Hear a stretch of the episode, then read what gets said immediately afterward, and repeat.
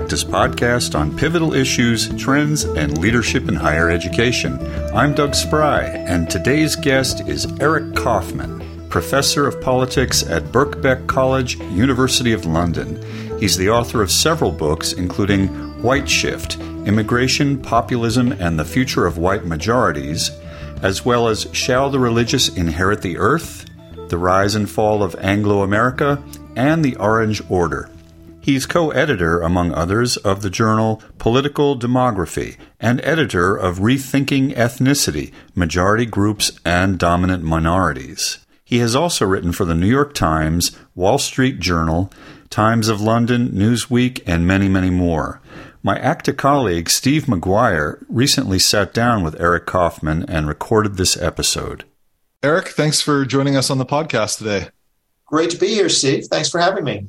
Yeah, it's really great to have you. So, I'd like to talk to you today about some of the work you've been doing on the uh, future of free expression and intellectual diversity on college and university campuses, as well as some of the things that you think we might be able to do to embrace and protect those things.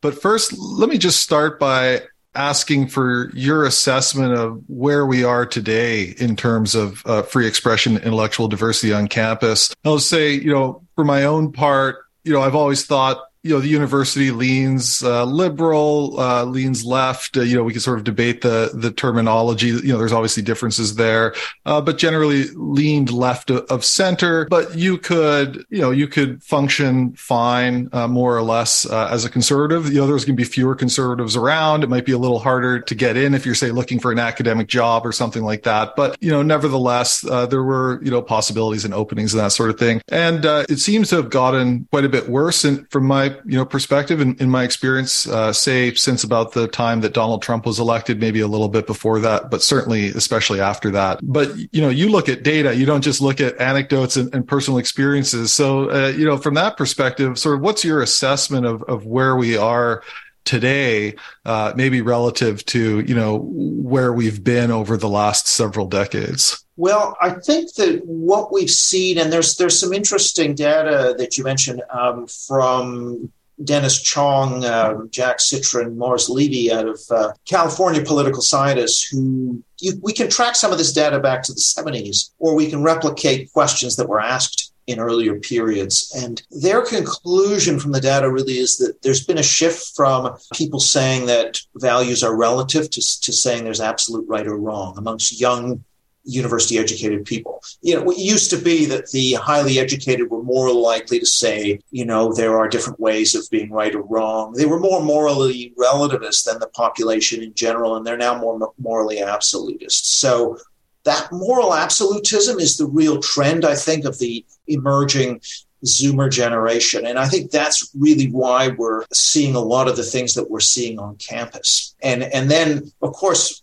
we can then go and look at the, the, the, data from places like FIRE, where, you know, if you take questions like should somebody who thinks that BLM is a, is a hate group or who thinks that you should never be able to get an abortion or transgenderism is a mental disorder, you know, be allowed, be permitted to speak on campus. It's sort of between two thirds and 85% opposition now pretty consistently to, to that. So that's just kind of giving you a sense of and then there have been other questions. You know, should a, a, professor who who offends students be reported to the administration? And seventy percent of students. Now, of course, there's always a big ideological split. The conservative students are much more pro free speech than those who are on the left or, or liberal. But still, yeah, these numbers are really quite alarming, and I think they reflect that new outlook of this more morally absolutist generation. Okay, good. Yeah. So that's uh, what I was going to ask is like, where do you see this coming from? Is this coming from uh, particular uh, ideological views? Are there other social uh, forces at work here? So what, what is leading to this greater sense of uh, moral absolutism? Well, I, I, think there's kind of two ingredients to it. Uh, you know, Jean Twenge and if that's how you pronounce it, and, and Jonathan Haidt and others would tend to put a lot of emphasis on social media leading to more anxiety and depression leading to uh, more of a victimhood mentality, which shapes people's outlook. So speech is they, they are primarily focused on the harms of speech rather than on freedom. Now, I think that's part of the cocktail, but I put more emphasis on sort of longer running ideological developments. So I would argue, for example, that uh, political correctness and speech codes, which begin, well, the first speech codes, Stanford 1974, uh, but certainly by the late 80s, we're getting a lot of these speech codes. And that's reflecting a kind of philosophy that says that emotional safety and emotional harm claims on behalf of uh, totemic minority groups are more important than freedom of expression. And so I think this is actually an ideology which actually goes back to the late 60s too by the way you could see these claims being pressed in, even in the late 60s. And it sort of metastasizes, and then you get more acolytes who then have more students who hire their own. And so I think there's a certain snowballing effect, and that influences eventually avant garde culture, influences youth culture. So I think it's a combination actually of the of these longer term ideological developments with this fragility, which is linked perhaps to social media perhaps to some of the kind of narcissism that's that's pointed out in the psychology literature. But but through that cocktail, I think that's what breeds this outlook. I should say, however, that if, if we were to take a question like, you know, should James Damore have been fired by Google or, or any question that would tap into that cancel culture orientation, where you are on a five point left to right or liberal to conservative scale is the strongest predictor of where you're going to land on that question, followed by age.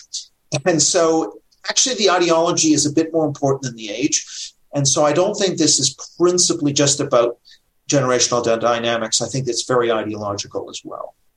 Interesting. Now you, you mentioned some of those questions in the in the fire survey about, you know, should so and so be allowed, you know, should a guest speaker be allowed to say X on, on campus? And I remember looking at, at some of those questions and you'll know the data better than me, but some of them, they were asking about statements that most people would characterize as uh, progressive or, or left wing. Uh, and then there would be others that would, you know, be more sort of right wing statements. And so you say like, oh, if somebody wanted to argue that BLM is a hate group, you, you see sort of off the charts, no, they shouldn't be allowed to say that. And if you break it down by uh, left and right, people on the left really say uh, you shouldn't be able to say that. Now, if you look at a question like, should somebody be allowed to come on campus and argue that the police should be defunded, or I forget exactly which the question is that they ask, maybe abolish the police or right. something like that. And you break it down left and right, you'll see that the numbers among conservatives who say that person shouldn't be allowed to say that will go up a bit. Oh, uh, yeah. Yeah. And it's maybe still not quite as high as uh, the progressives on the issues that they don't like. But nevertheless, that does seem to suggest that, you know, while it may be ideological, as you're suggesting, that it also maybe is some of these other factors where you see that even conservative students in this case,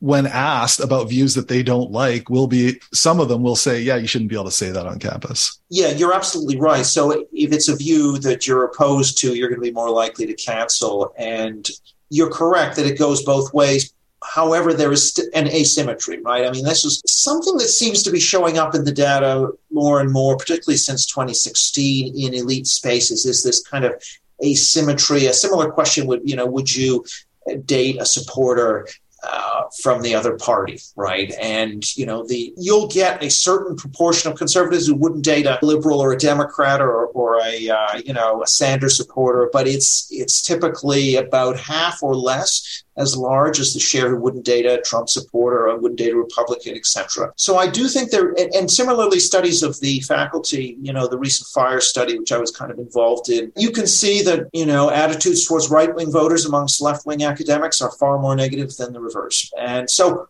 what I would say is, yes, it's going both ways, but I think it's much stronger left to right than right to left. Right, right. So yeah, you mentioned the uh, the fire faculty survey, and I know you did some some work uh, analyzing that.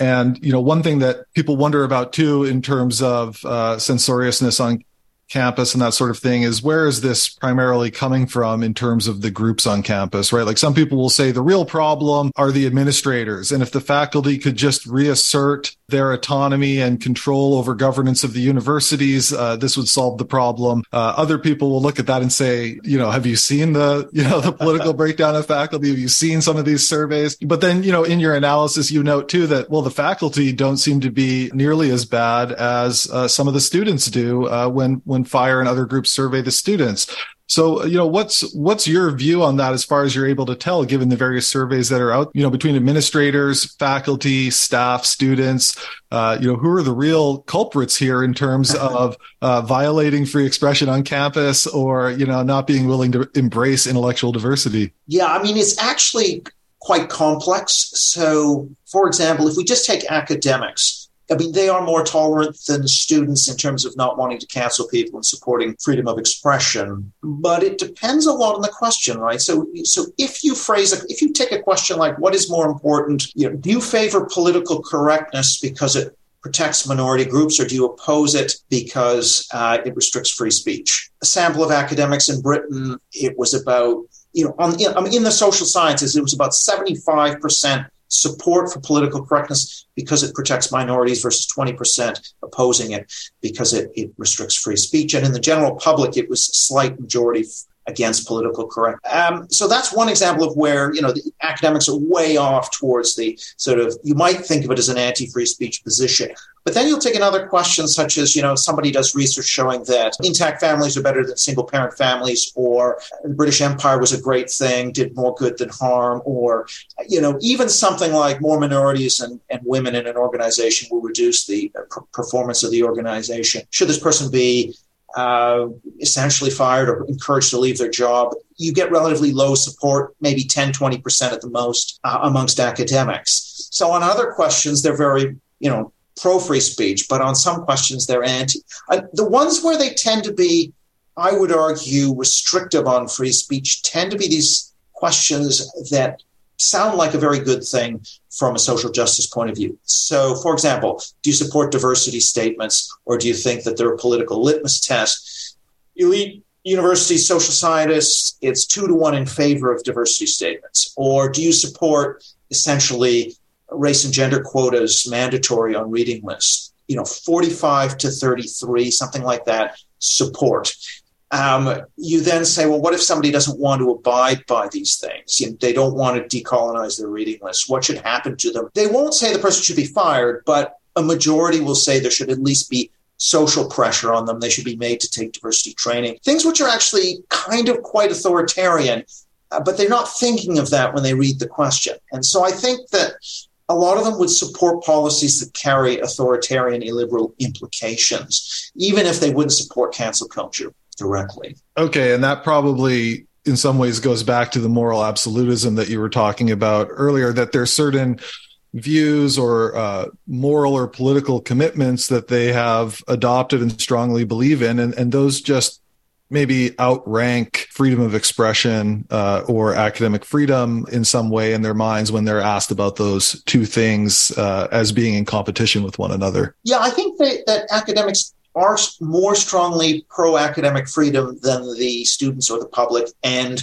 they're also more strongly pro social justice than the public. So okay. it, it, comes down to how these two things rank order in, in a given question and what's made salient uh, as to where they're going to going to fall down on these questions. So I think actually both are important to them, and, and in fact, on a lot of these questions, like even on a question such as should a professor be forced out for you know for, for researching and finding that more women and minorities in an organization worsens performance most of them will come in on a don't know unsure rather than saying no we should stand up for this person's free speech so a lot of them will come in in the middle. They won't say cancel the person, but they also won't say I would oppose cancellation. They're in that middle band, and, and I think that's sort of saying, telling us that there's this very strong cross pressuring of values going on amongst a lot of faculty. Interesting. So, Eric, you live and work in the UK. Uh, you're you're Canadian. Uh, I also uh, grew up in Canada. Uh, oh, okay. you were, yeah, you were in Vancouver. Uh, I grew up just outside of Edmonton. okay, um, so not that that far away. But uh, I think uh, we see we're seeing similar trends in the UK and in Canada uh, compared to what we, we see in the United States. But uh, you follow all three countries uh, much more closely than I do. Is, is that your assessment, or, or some or is any one of these countries maybe doing a little bit better as far as uh, free speech or, or academic freedom is concerned, or are they all kind of going down the same the same path? going going down the same hole, yeah. Um, No, I think it's very similar. I think Britain is maybe slightly behind the curve in a good way, but only slightly.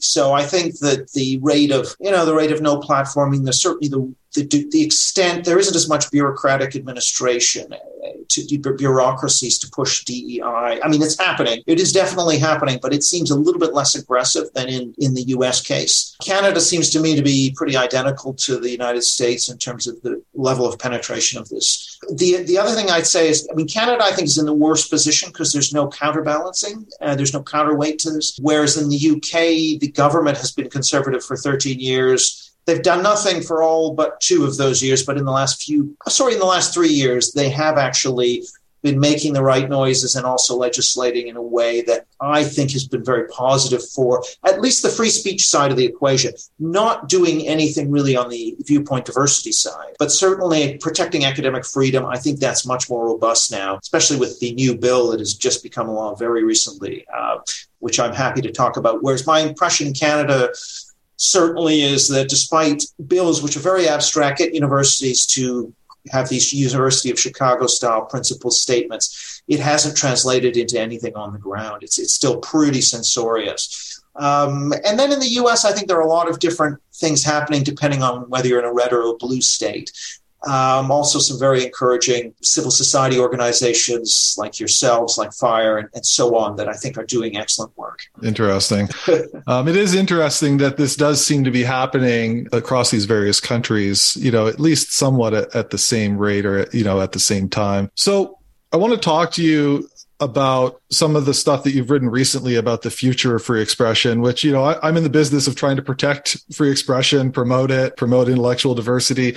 And, uh, you know, I, I, read a recent piece by you that essentially says, you know, the cause has already been lost, at least for the next generation. That's obviously uh, quite disconcerting, but, but very interesting. And again, you know, you point to uh, significant data. And if I understand correctly, uh, your suggestion is that the next generation of professors are already sort of ideologically, demographically set, uh, that they have fairly censorious views uh, relative to even this current uh, generation that's sort of on its way to retirement, and that you see at least in the in the short term, uh, you know, that the professoriate uh, in particular, I think, uh, will become less friendly towards free expression and intellectual diversity. Is that right? Yeah, that is right. And, and just, you know, based on the surveys of a number of different methodologies that I've used across Britain, Canada, and the US, we see the same pattern that young academics are about twice as censorious, so twice as likely to endorse a firing campaign as older professors, and that's controlling for a whole host of factors, including gender, including uh, ideology. So old leftists are just a they're a lot more tolerant than young leftists. That's a pattern, by the way, we see in the general population as well. So academics are just mirroring patterns that we see outside academia. It's nothing, there's nothing really that special about academia. It's just that the patterns that we're seeing are the, the number one variable is where you are ideologically. The second thing is your age. And there's also a bit of an interaction between uh, being young and being left wing. So the young left is especially censorious uh, compared to the old left, and that's who's coming into academia. I mean, the you know academia, even older academics are overwhelmingly on the left, so it's not as though the young academics are more left wing than the old, but a, a young leftist is just more illiberal than an old leftist. So I just think even though we can have editorials from Harper's and the New York Times and all of this encouraging stuff, and yes, that some universities are you know undertaking the right policies but uh, if you look at the generational turnover the cohort effects are just you know in a way pushing towards a structurally more intolerant uh, environment. So i just don't see how these things get better even though i do think yes the last year has been a lot more encouraging than than 2020 to 2021 but I mean, um, I'm just not sure how this is going to last when you've got these new cohorts, which are going to become the median voter, the median academic. Yeah. So there's this uh, old saying that you know if you're you're not a liberal when you're young, you have no heart. If you're you're not a conservative when you're old, you you have no brain. And um, you know, I think some people might hope that you know as the current generation gets a bit older, you know they start doing things like having families, buying a house, uh, you know, that sort of thing that, you know, some more, some moderation, at least, if not conservatism might start to develop. But in your article, you said we, we shouldn't expect that that they're they're ba- they're basically set. So does that mean you, you don't think that through um, you know reason and persuasion or even just the natural effects of getting older that we have a hope of uh, you know convincing this upcoming generation that you know they should embrace academic freedom and free speech as uh, paramount uh, values for their academic institutions? Well I, I don't want to say no hope but you know i've done tried some experiments too where we get people to read a paragraph that's pro free speech and then one that's pro emotional safety. And you can see that people in high school, the 18 to 20s, plus people in, in, at the undergraduate level, at least in the UK, you can shift their views 10 to 15 points either direction. So there's there's malleability, I'd say, up until more so in high school than in university, but even in, maybe amongst undergraduates, but not amongst anyone who's post grad. So I think people who are in the system, younger academics, graduate students, I don't think their views can be shifted. Um, and also, I think getting a home, settling down, I don't think those things actually will affect it either, because if those were important, we would expect to see, let's say, under 30s or under 40s who have a home, who have a, a higher income, who are married, etc., to be significantly less illiberal on these things than those who aren't, and, and, none of the data supports that. So I just think this is much more, or it's pretty orthogonal to the material markers. And that, if you take the uh, Citrin and Chong paper, which really goes back, looks at time series going back to the 70s, you can see that, you know, in the, even in 2000, questions about free speech, eight, it's 18 year olds in 2000 were just a lot more tolerant uh, than 18 year olds in 2016, for example. So it's not the age it's it's the set of beliefs that are imprinted in the generation as they come to political maturity and they carry those i'm convinced they're going to carry those with them as they enter the workforce. That's kind of behind some of the employee activism that you've seen in corporations for example uh, even in law firms unwillingness to take certain cases. I think this is just a manifestation of these generational changes um, and i just don't see those views. I think it's going to take something else to change those views, some kind of a shock. But barring that, I don't think achieving markers of adulthood is going to do it. Now, you mentioned, yeah, that's right. You're seeing this uh, filter into various other uh, professions and areas uh, of activity in society. Um, you mentioned that in some ways academia is not that different than than other parts of society. Uh, but I did, I, I thought that faculty relative to say like American public opinion tended to lean towards the left. Uh, is is that correct? Uh, so you're seeing this filter into these various parts of uh, American society, but at, at the same time, there is a sort of disconnect between sort of overall statistically how academics view the world versus how the broader American public views the world. Yeah, I mean, what I mean, but uh, you know, I, I, think if you take a left wing, someone who identifies as far left who is not an academic, and someone who identifies as far left who is an academic, the far left academic is actually more liberal. I mean, in the classical liberal sense on speech issues than the far left non-academic. But of course, in the general population, you know, it's more like 50 50 as opposed to you know, certainly in the social sciences and humanities, academics are something like, you know, 12, 13, 14 to 1 left to right. So clearly, because there's so much more left wing, they're going to be a lot less liberal on speech issues. But apples for apples, you know, like left wing academic, left wing non academic, the left wing non academic is probably more intolerant than the left wing academic. Okay. And, um, you know, I think a traditional sort of sense of the, the political breakdown of the campus or sort of how some of these things take place in terms of say cancellations of guest speakers uh, you know even in recent years is uh, you know you would look at the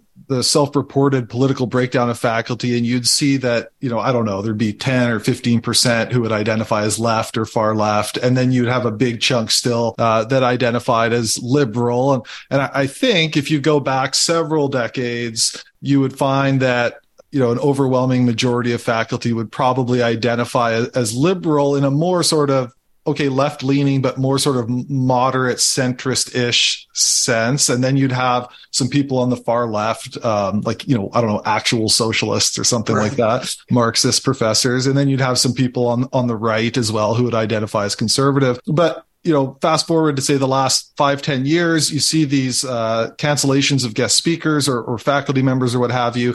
And the dynamic seemed to be that there'd be a very vocal minority of students and faculty who are, you know, signing petitions, uh, you know, in their administrators' ears, trying to push to get something done. And then there would be still this large a group of faculty in the middle who sort of lean left, uh, are sort of progressive, but they're not really left wing activists like this other minority group. And so the, the dynamic at play here really is that uh, there's a vocal minority that wants to get something done. And then there's a large group that might be somewhat sympathetic to some of those views, but aren't really activist in that sense, but they don't really stand up for somebody either. They don't stand up for free expression. Um, so is that still the case? Do you s- still see that as being the case in the future, or or do you think that more and more, even this this middle group is just starting to, you know, if not evaporate, that they're shrinking, and so it's it's going to be more of a kind of polarized uh, faculty with uh, more people on the left, and not so much this this moderate center that you know maybe people thought was persuadable uh, in the past. Yeah, I mean, I think that I would sort of see it more as um, a shift to the left amongst the professoriate. You know, if we take faculty as a whole from the HERI surveys, it's gone from about one and a half to one left to right in the mid 60s to about six to one uh, left to right and, and, and or five to six to one. And the same things happen in Britain where we've got data as well. Um, the, the center and right have both declined and the left has increased. So it has definitely shifted to the left. And when you shift to the left, I think John Ellis, in his book, The Breakdown of Higher Education, you know, when you get more of a monoculture, the incentives change. So the incentives go towards exemplifying the values of the entire community, which means fundamentalism. Uh, and Cass Sunstein, in his book on conformity, has talked about this as well on uh, judicial panels. So, yeah, the incentives are, are going to change the more monocultural you get. I think that's a big, you know, a part of the story. Now, if you look at public opinion on these cancel culture issues amongst the professoriate, it is, yes, there's that 10% who are really all in on on canceling, maybe 20% if we push it, uh, depending on the question. But then you've got that middle band of cross pressured between their liberal values and their sort of social justice values. And that's a sort of 40 to 50% band. Um, now, if those people were four square in favor of free speech, I think we would have a different dynamic. Uh, but because of their progressive sympathies, I think they are they see some of the positives in these social justice movements and they're willing to kind of say, well, their heart's in the right place. So they're actually genuinely conflicted. I don't think it's the case that they hate these values, but they're too scared. I mean, yes, that's part of it. But I think the bigger part of it is that they are conflicted. And so I think that's an important part of what's occurring um, and if they were really genuinely against it, then I, I think ultimately enough of them would speak up and it would go. So, I mean, looking ahead, I don't see this internal resistance mm-hmm. growing, despite the Steven Pinker, Harvard Academic Freedom people, and the Academic Freedom Alliance, and all these very useful support networks I, I just don't think people are going to speak up. And part of that is just the, the everyday peer pressure who you're, who's going to sit with you in the lunch hall, who's going to hire you, promote you, publish you. And it's such a collegial profession that you have to sort of stay on the good side of where the center of public opinion is. Right. Yeah. No, that's a really good point. Uh, you know, having been an academic for, for years myself, it's, it is in a lot of ways you know, just like any other profession where you want to, you know, you go to the office and there's a birthday cake because it's somebody's birthday and right, you want to be right. able to go in there and be able to, to stand next to a couple of people and have a conversation uh, while eating a piece of cake. And, and, you know, that's hard to do if, uh, you know, every day you're, you're in their faces explaining why you think, you know, their ideas are terrible and, you know, that sort of thing. Um, you know. well, exactly. Yeah. And that, that was Sunstein's point that the more social an organization is, the less dissent, the more conformity. And so, because it's a collegial profession, you're just going to get more conformity. Then, let's say in journalism, where maybe people are off writing their own thing and, and there's less of that. Right, right. Yeah, maybe there's interesting ways to sort of rethink what the model ought to be. If you want your, uh, you know, your scholars to be more like Socrates, where they're willing to upset people unto death, you know, if it yeah. comes to that. One last thing I want to ask you about before moving into this debate about how we approach these issues um, is in terms of the the sort of liberal or left leaning nature of the professoriate. Uh, if you have any further thoughts on, on why that is, And I'm thinking in particular, you know, some people argue that you know education makes people more liberal or it makes them uh, more more progressive. I, I, think another way of looking at that might be that people who have certain psychological traits might be attracted to certain kinds of uh, professions like the academy or they might be attracted to certain kinds of institutions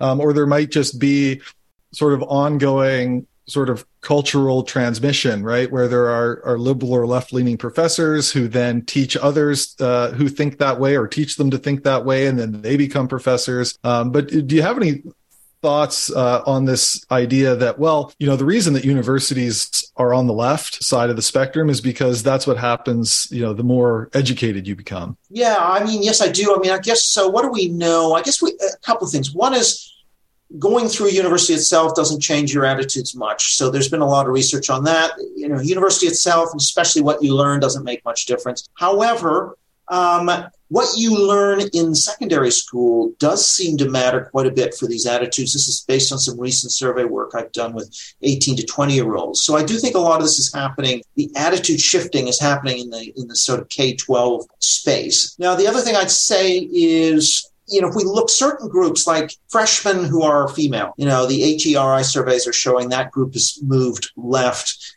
by about something like 14 points since about 2004. So there has been a shift among certain groups. You know, younger women have moved to the left definitely over time. Uh, I would say there's also some evidence to suggest that people with advanced degrees, particularly PhDs, it seems like, at least in Britain, PhDs who've stayed in academia are just way more left wing on these cultural issues than PhDs who who've gone off into industry and into private sector. I, there seems, seems to be something about the campus environment that at least seems to keep you on the left in a way. Um, but then there's also, so I think there has been this cultural shift in the elite kind of modern culture that affects young people, that affects highly educated people who stay on campus. I also think, however, political discrimination and hostile environment effects are playing a role. So, for example, you know, roughly 40% of American academics that I surveyed wouldn't hire a known Trump supporter for a job. In Britain, it's like a third wouldn't hire a known Brexit supporter for a job. Uh, and other surveys have found discrimination from 20 to 50% against right leaning papers, grant applications. So there's no question that there is political discrimination. And also, when asked, is your department a hostile environment? You know, it's like 70% of, of conservatives are saying yes, 35% of centrists, and only kind of 10 percent or 15 of left. So there's no question there's the environment is seen as hostile. That keeps people away. There's active discrimination that keeps people away. And then there is just this general evolution in what it means to be on the left. Um, and so I think these new ideas are also playing a part. Good. Yeah. And so that does then lead into the question of, of how we address these issues. And as I was kind of saying earlier, there are people who will argue that, you know, restoring faculty governance uh, is a big step. And, you know, I think in some cases there's certainly uh, merit. Uh, you know, if you've been following at all what's been going on at Stanford over the last uh, four or five months, uh, at least a lot of the problems that have sort of made the headlines there seem to be problems that have stemmed from from bureaucrats, you know, from staff members uh, who are developing projects that then butt up against free expression or, or academic freedom on campus. But you know the kind of things that you're talking about, the data that you're looking at suggests that you know, as you said earlier, relying on the faculty to uh, sort of step up and, and, change course on these issues might be foolish as well. Now, this is uh, you know this is controversial territory. you know, certainly among the academic freedom community uh, here in the United States, uh, there's a lot of tension, especially with some of the bills that are being put into law in places like Florida, Texas. There's one uh, right now; it's being considered in Ohio and uh, you know there's differences between these bills and uh, there are some things in them that people might be willing to support. And then there's other things that a lot of people don't want to support. But as you kind of alluded to i think there's just this more general sort of abstract debate about how do we protect academic freedom? And is it something that institutions should do on their own internally? Or do we need external actors um, and not just external actors like ACTA or FIRE or the, the AFA to, to sort of step in and, and try to help out, but government as well. Right. And, and we end up in this, you know, to some people seemingly paradoxical place where we would argue that we actually need government uh, to protect our free speech. Um, and you, you, you certainly seem to fall on that side. So, okay. what's in your view? Why is it necessary that government become involved in protecting free expression on campus? Yeah, I definitely do take that view. I, I'm I'm of the view that that almost you know nothing is really going to change systematically without external government intervention in this. You know, you can look at, for example, speech codes which have been unconstitutional, have been in place since the late 1980s. I think Donald Downs and John Ellis both talk about that in their books. You know, you will occasionally get an enlightened president and a group of active faculty members, and those that the stars will align and you might get a, a pro-free academic freedom regime for a while, which I think was true at the University of Wisconsin for a little while, and then it collapsed. I, I think that's, uh, you know, it's just not going to happen. Why is that the case? I think even without the DEI bureaucrats, you know, in Britain and in Canada, you don't have as much money to spend on bureaucrats. It's not being driven by them. It's driven by essentially EDI committees, um, which are staffed by true believers that are faculty with perhaps student input. Uh, it comes to a meeting. I've been in these faculty meetings. If somebody proposes decolonizing the curriculum and you oppose it, you know, only in the case of myself, I'm already going to be, I'm already an outsider pariah who's kind of come out of the closet. But if you're not that, if you're just a regular faculty member who wants to get along and don't want to be radioactive, of course you're just going to wave it through. So um, there, it's just impossible, really, given the mores, the norms, uh, to actually oppose this stuff internally. So, and I think having a high, you know, high sounding Chicago style principle statements is also not going to do it unless those are proactively enforced. So, yeah, I don't think universities can reform. Uh, and I think the the UK situation was one where, despite repeated warnings from government, and this has been a conservative government for sort of 14 years here, they kept mentioning about this whenever there were these outbreaks of no platforming and targeting of professors. Nothing, of course, changes because it can't change, really. I don't think internally. Um, and so now we've got legislation, and now that the legislation is in, lo and behold, things change. And, and in fact, the only way the universities might reform internally is if they are scared of what's going to come at them from outside. They're scared of what DeSantis and those sorts of people are going to do. They want to get their own house in order just to avoid that fate. So, and but the bottom line is, it wouldn't nothing would have changed without this challenge from the outside. Now we can get into sort of which measures are more useful. I should also say, by the way, there's two separate questions. One is academic freedom um, in terms of being free from institutional punishment. And the second is academic freedom in terms of being free from political discrimination and self censorship. I think those are both separate issues. They contribute to a chilling climate of, of you know, lack loss of free speech. I'm afraid that the sort of political discrimination, self censorship thing is probably the larger part of the equation and cannot be addressed even with your University of Chicago style policies. So, but I still think it's worth pursuing those institutional policies just to take the punishment angle out of the equation. Yeah, it seems like the the discrimination uh, part of it that might require more cultural change and a kind of embrace of intellectual and viewpoint diversity, not just even at least tolerated, but probably embraced. Um, and that would require, you know, a large change in the way a lot of academics think, or at least the way they, they vote on committees, hiring committees and that sort of thing. But yeah, okay. So talking about the, the, the situation in the UK. So this new law has recently been passed, right? An academic freedom bill. And now you're going to have an, uh, or you have now an academic freedom czar, which I, I think, you know, I've seen right. people joking about the idea of having a freedom czar is a little odd, uh, perhaps, uh, given what people think of when they hear the word czar uh, historically. Uh, but nevertheless, uh, there's an academic freedom czar. Uh, it sounds like people like yourself are happy with the person that they've chosen as the inaugural holder of this office. But could you tell us a little bit about sort of what this person will do? What sort of power does this office have? And, and, you know, why you think this is a positive development that could have an impact or already is in your view? Yeah, well, I mean, just very quickly, by the way, on, on protecting freedom, you know, if you look historically, there's a kind of Hobbesian type of liberalism where where the threats are private violence and private censorship. So I think we're in that type of a situation, which is why actually government putting pressure on institutions that are doing the private censoring is actually liberty enhancing, whereas in other situations, like in, in Turkey or Russia, it's the government, so you need that traditional anti government liberalism. So I just think we're in a different situation now, which is why government oddly is the best guarantor of, of, freedom in this instance. You know, and, and I'd say, you know, from the UK legislation, what it does is it empowers this office to issue uh, fines for university to issue guidance on best practice for example, in terms of documents that universities have to protect and to promote free speech, so they have a duty to do that. And faculty or students who feel that, that those that their academic freedom rights have been violated can take up a civil case in the courts. Um,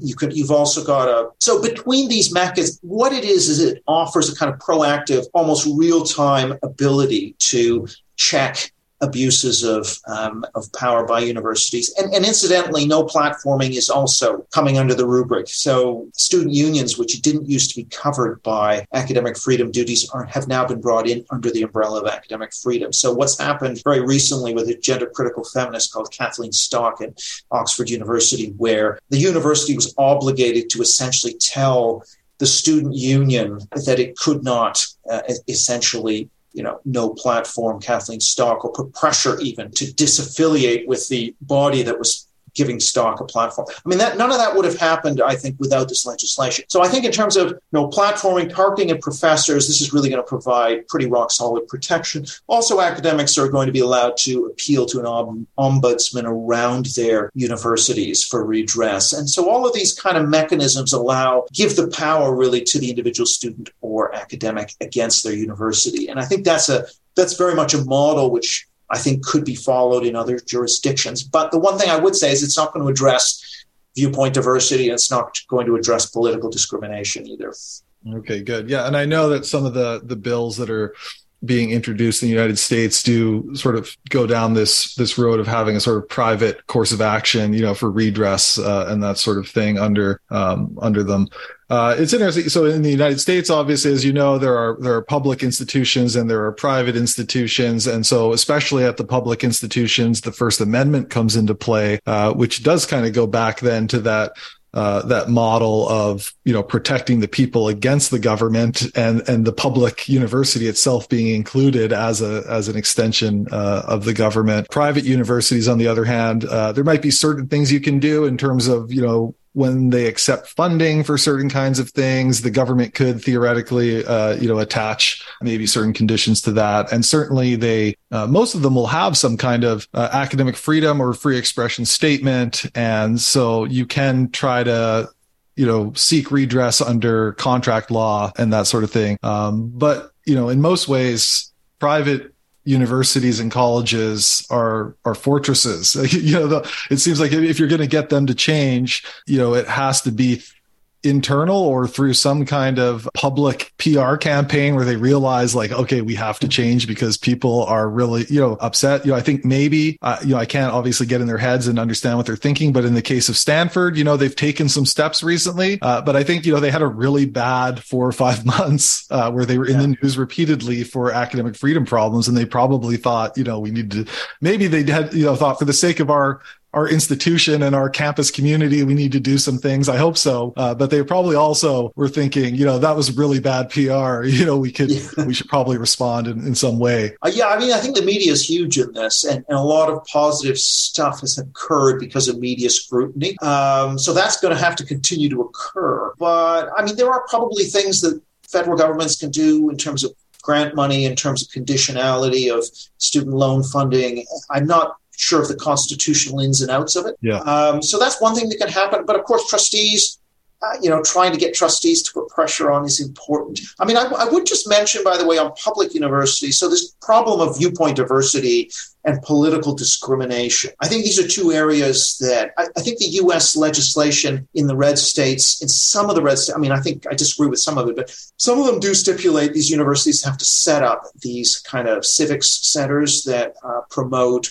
essentially a different point of view and give them tenure lines and a certain amount of funding. I think that's a positive development uh, because really, if you if you take this self censorship and peer pressure, political discrimination seriously, you do need to create institutions that are not majority dominated by the progressive outlook in order to allow for viewpoint diversity to exist. Um, so I think that's something that I think maybe the, the UK government you know, has been looking at, but I think the US is kind of in the lead on that. The other thing is the University of North Carolina trustees adopting the Kalven report. And that's a kind of political non discrimination, saying the university shouldn't take political positions. I mean, I do think kind of adding pol- politics and ideology to a kind of set of protected characteristics, if you're going to be doing equity and diversity, you should be taking account also of, you know, for example, discriminating openly as occurs now politically should be verboten. And that's something I think could be in- included in some of this legislation as well. Right. Yeah. And uh, yeah, getting rid of those diversity statements. That's something they've also done um, at, at, UNC. Uh, yeah. The, the creation of these centers. Uh, another thing I like about those is, uh, you know, you're just adding something. You're not taking right. something away. Right. So there will be criticisms from, from faculty on grounds of shared governance, perhaps, or something like that. But uh, you, can't, you know, maybe the academic freedom of the institution, but if it's the board of trustees, you know, that's yeah, harder to argue uh, because it's the board of trustees doing it and they're part of the institution. But it, you know, it seems like you're you're adding people, you're adding a new center, and you're not directly violating any other individual faculty members' academic freedom, right? You're not taking something away from them. So, looking at some of those red state bills, so you mentioned a few things. What about removing uh, administrative uh, DEI offices? I mean, these seem to be, uh, you know, while certainly they're you know, are reasons, good reasons to be concerned about, you know, social justice issues related to things like race and, gender. You know, the overall effect or the, you know, the, the long term effect of these offices seems to be that, you know, they do tend to bump up against academic freedom and free speech. And it seems like, you know, you could argue that removing those isn't really a violation of academic freedom because these are administrative offices. Uh, they're not academic programs. Um, although I think there are concerns in these bills that the way they're written, there's a good possibility that, you know, some of the actions that are taken as a result of them could bleed into the classroom, you know, or, or other people or, or faculty members research. Yeah. I mean, I think that the, the measures that are just targeting DEI administrators. Um, I think the, I mean, I'm not a constitutional lawyer. I can't see what the problem would be on those, and I think those are generally positive. Where I would be opposed is, you know, for example, saying that you can't teach critical race theory, you know, or, or divisive mm-hmm. concepts. I mean, I think that's a violation of academic freedom. But I think simply uh, curtailing institutional autonomy, I don't see institutional autonomy as sacrosanct. For example, mm-hmm. public institutions uh, public institutions should not be allowed, you know, universities should not be allowed to censor students in the name of institutional autonomy. So I don't have any problem with governments getting, you know, targeting DEI. Now, you could perhaps say, well, another approach might be to say, which I kind of think might be interesting, is to say, okay, well, you can do your, you can do DEI, but anything you do on race and gender, you got to match on politics and ideology. So if you want to monitor that, if you want to positively discriminate against, you know, in favor of, of groups that are underrepresented, um, anything you do on the one, you've got to do on the other, and, and it's got to be equal. Uh, now, I think universities would rather kind of collapse the DEI than actually try and do affirmative action for conservatives. But in mm-hmm. any case, I just think it would be an interesting experiment to see if, if some universities would say, well, actually, uh, yeah, we would rather continue with DEI and we're going to bring in uh, a share of conservative academics to try to in- increase the share of conservative students to match whatever demographic we're trying to match with. Um, okay. It's just another approach. Uh, or you could try and, you know, get rid of the DEI. My worry is that you, I think getting rid of the DEI bodies is as a positive step. But on the other hand, you haven't really addressed the uh, viewpoint diversity problem. And, and, and, there's also the risk that this will continue to happen in a subterranean way. so, yeah, right. yeah, but uh, yeah, okay. but I think you're uh, right that it definitely does bump up against academic freedom when you've got DEI as, as the driver of policy. Right. Okay. All right. Two two final questions uh, for you. So the the first is you know why does it matter? Like in, in your view like why does it matter that we uh, continue to work to uh, protect free expression and try to achieve um, better intellectual diversity at uh, universities and colleges? Well because i think universities are key to the entire elite high culture which uh, and, and if universities are able to kind of take, make a stand for the importance of freedom of expression, even when it's in tension with um, what I would call cultural socialism, this idea of social justice, if they are able to sort of say, well, you can do social justice, but it's got to be subordinated to the imperative of freedom of expression,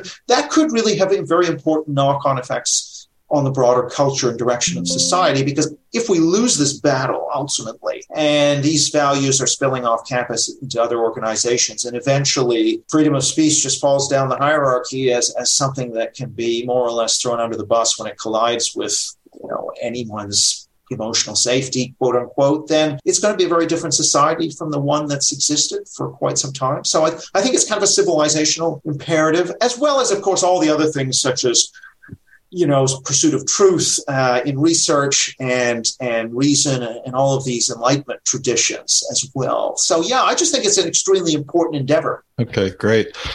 Now as far as what the future looks like as we've talked about you know it seems like you know your prediction would be quite dour, at least for the the next generation. I don't know if you've sort of gamed this out multiple generations for now. I know you've done work on you know how the religious will inherit the earth and that sort of thing. But let me ask you this as a way of closing: if if you were to give your sort of most optimistic account of why we should continue to push to try and protect free expression and intellectual diversity on campuses and that we could have a positive impact, you know, what would the argument be from from your perspective that this could actually work out well in the end? Well, I think that you could begin perhaps to change the socialization of young people, particularly insofar as university influences teacher training in schools influences media and other parts of the meaning making apparatus of society. So, what, what really needs to ultimately happen is for those classical liberal values to take hold in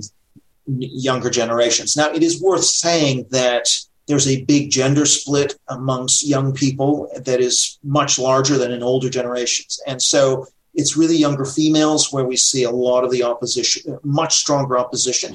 Now, how that's going to play out in the future is, is unclear. But I just generally think the aim really has to be to change culture. Now, you can look at something like Cass Sunstein talks about seatbelt and smoking laws. You know, you start out with something that's legal and political, and it eventually becomes a norm. It's not impossible to think that if the legal and political battles are won on free speech, then that might, like anti smoking or seatbelt use, bed down as a norm. And in fact, there have been studies as well that have shown that students in school who are taught about the First Amendment, taught about the law, uh, are more supportive of, of, free speech. Again, that's something that has to happen in the curriculum. But uh, all of these things are to some degree downstream of the university. So I think, yeah, there's every, there's all to play for. And, you know, I do think that the positive scenario is that we're able to get these new norms bedded in and change, you know, turn the ship around, I guess, and conserve those free speech values. So that's the hope. Okay, great. Well, let's hope that something like that is the future we end up seeing. Uh, Eric, thanks for joining us on Higher Ed Now today. Thanks, Steve. Thanks. It's been a pleasure.